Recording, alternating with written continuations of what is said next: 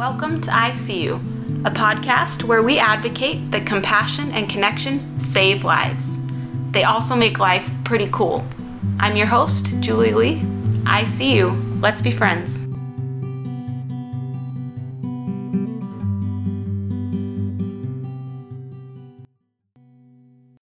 Hey, welcome to ICU, episode 7. I failed the self compassion test.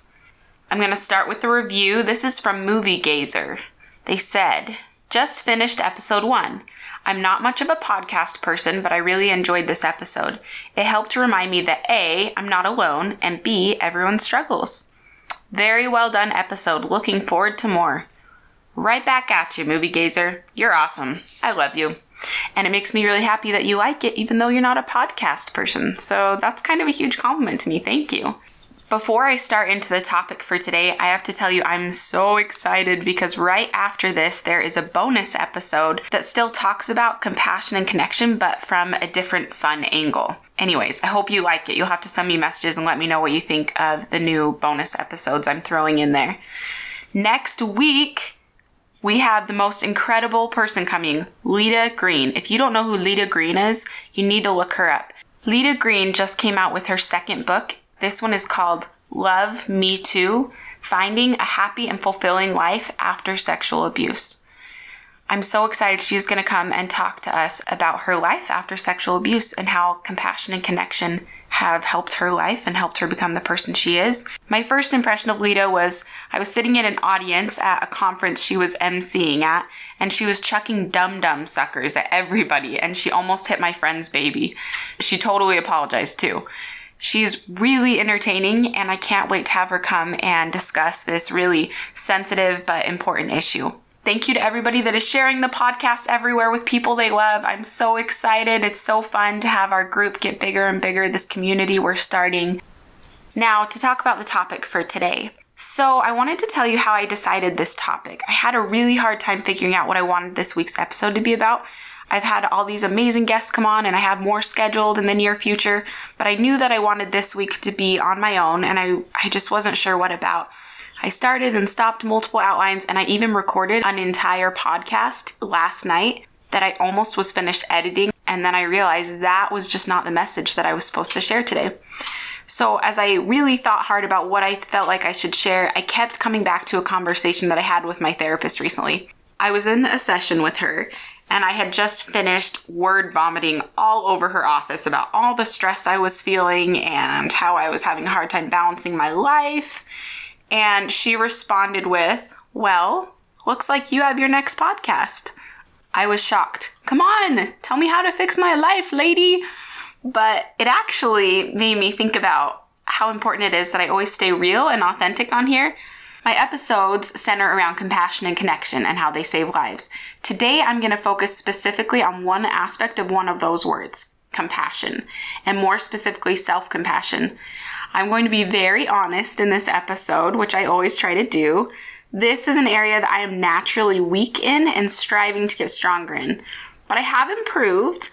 I have caught myself lacking in this area of self compassion, especially since starting this podcast which is interesting. I'll explain more about that later.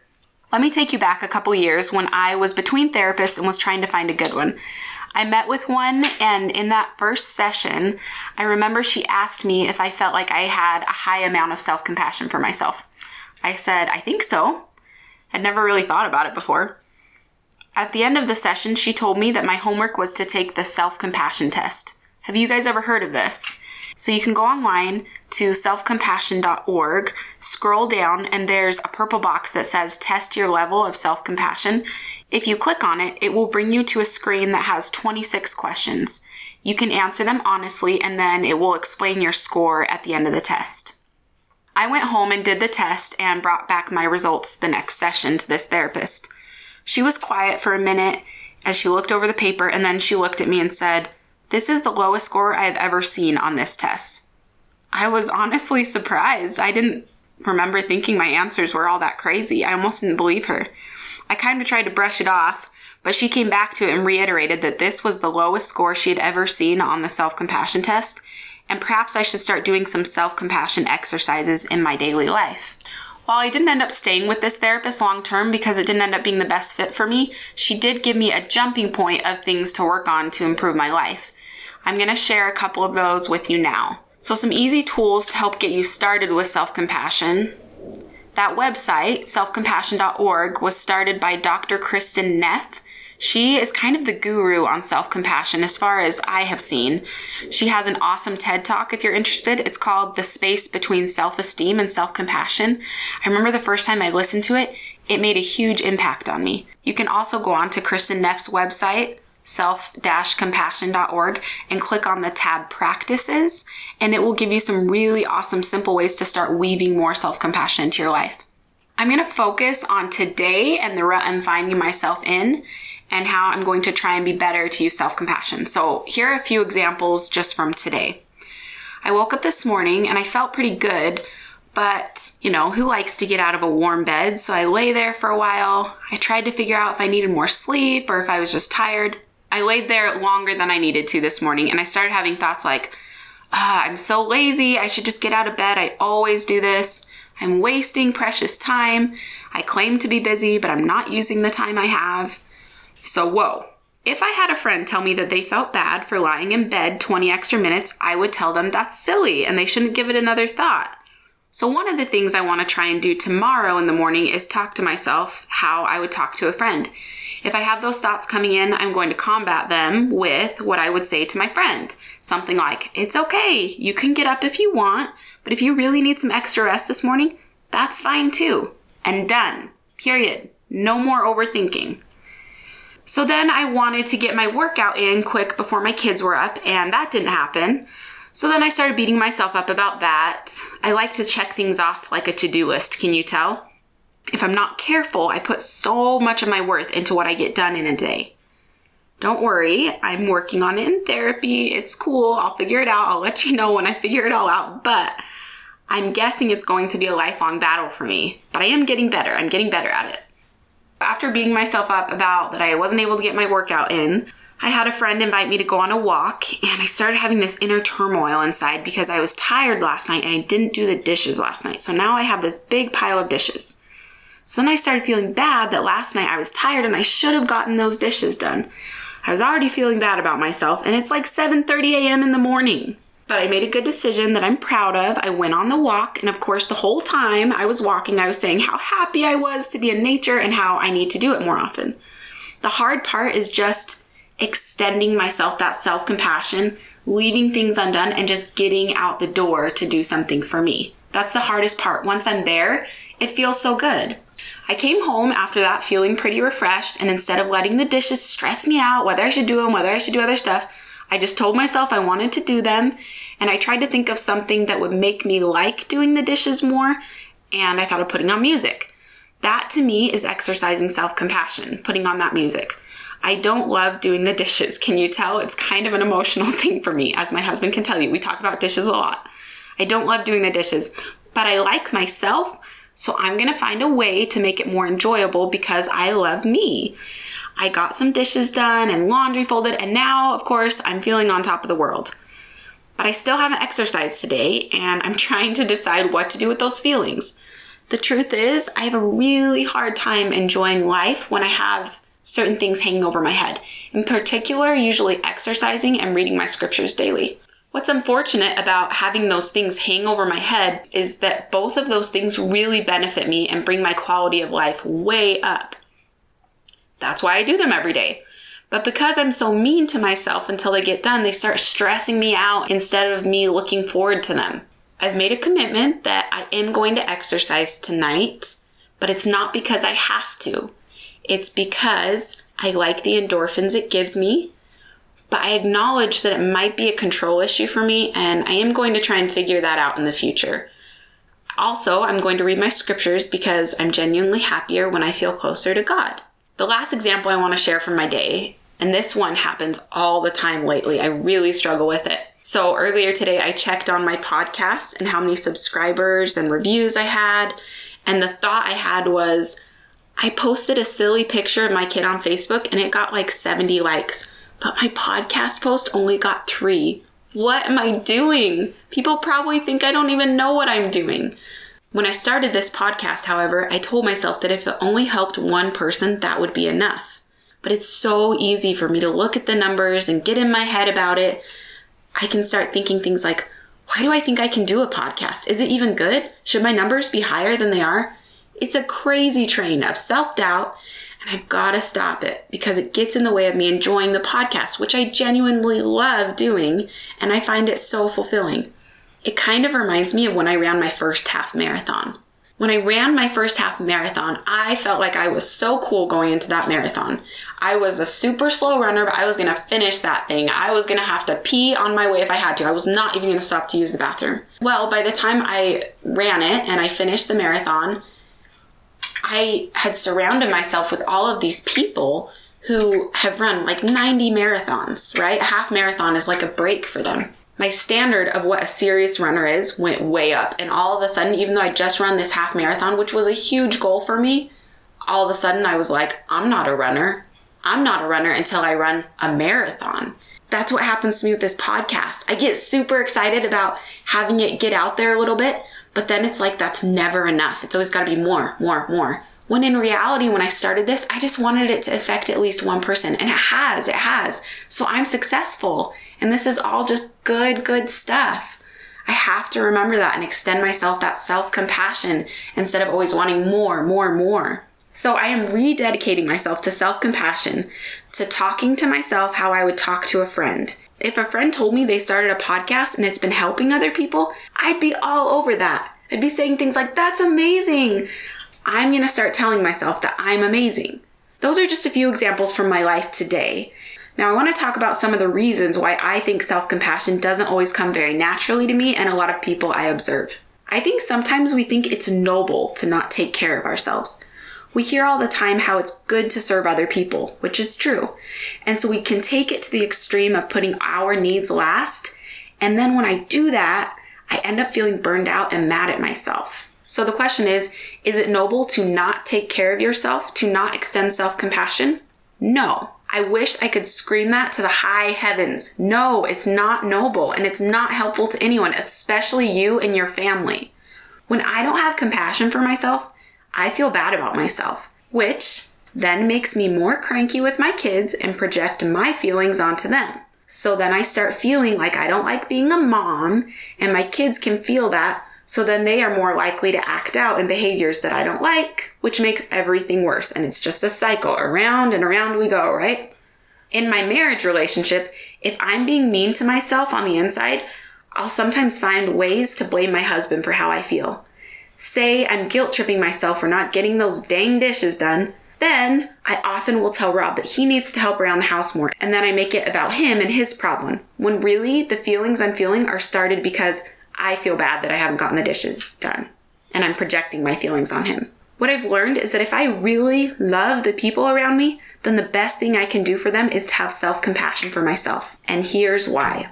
When I take care of myself first, when I meet my own needs like exercising, eating right, meditating, reading my scriptures, praying, and having alone time, and telling myself how awesome I am all along the way, I'm a rock star mom and wife.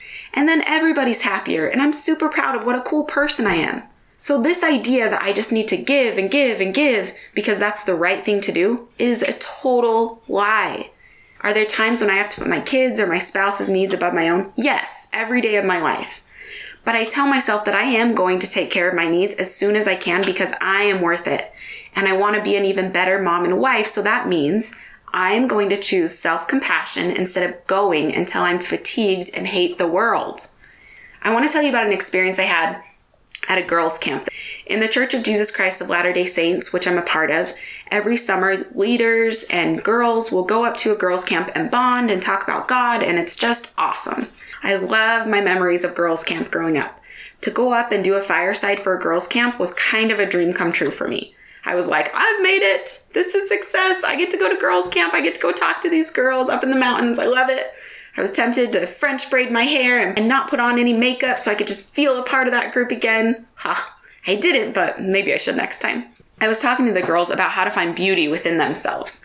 As part of the fireside, I had all the leaders and girls stand in two circles one outer circle and one inner circle. I'm using hand motions to tell you.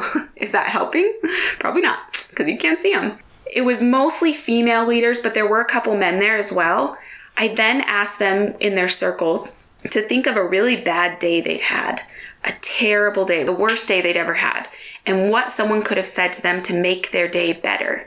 And I wanted them to frame it in a statement like this You are blank. So, what is it that they needed to hear on that day that would have made them feel better? Some examples of these might be You are beautiful. You are talented. The inner circle closed their eyes, and the outer circle walked around, touching each person on the shoulder and whispering in their ear their You are statements. So, if my statement was You are beautiful, if that's what I needed to hear, then I would walk around and I'd whisper in each person's ear, You are beautiful. You are beautiful. You are beautiful.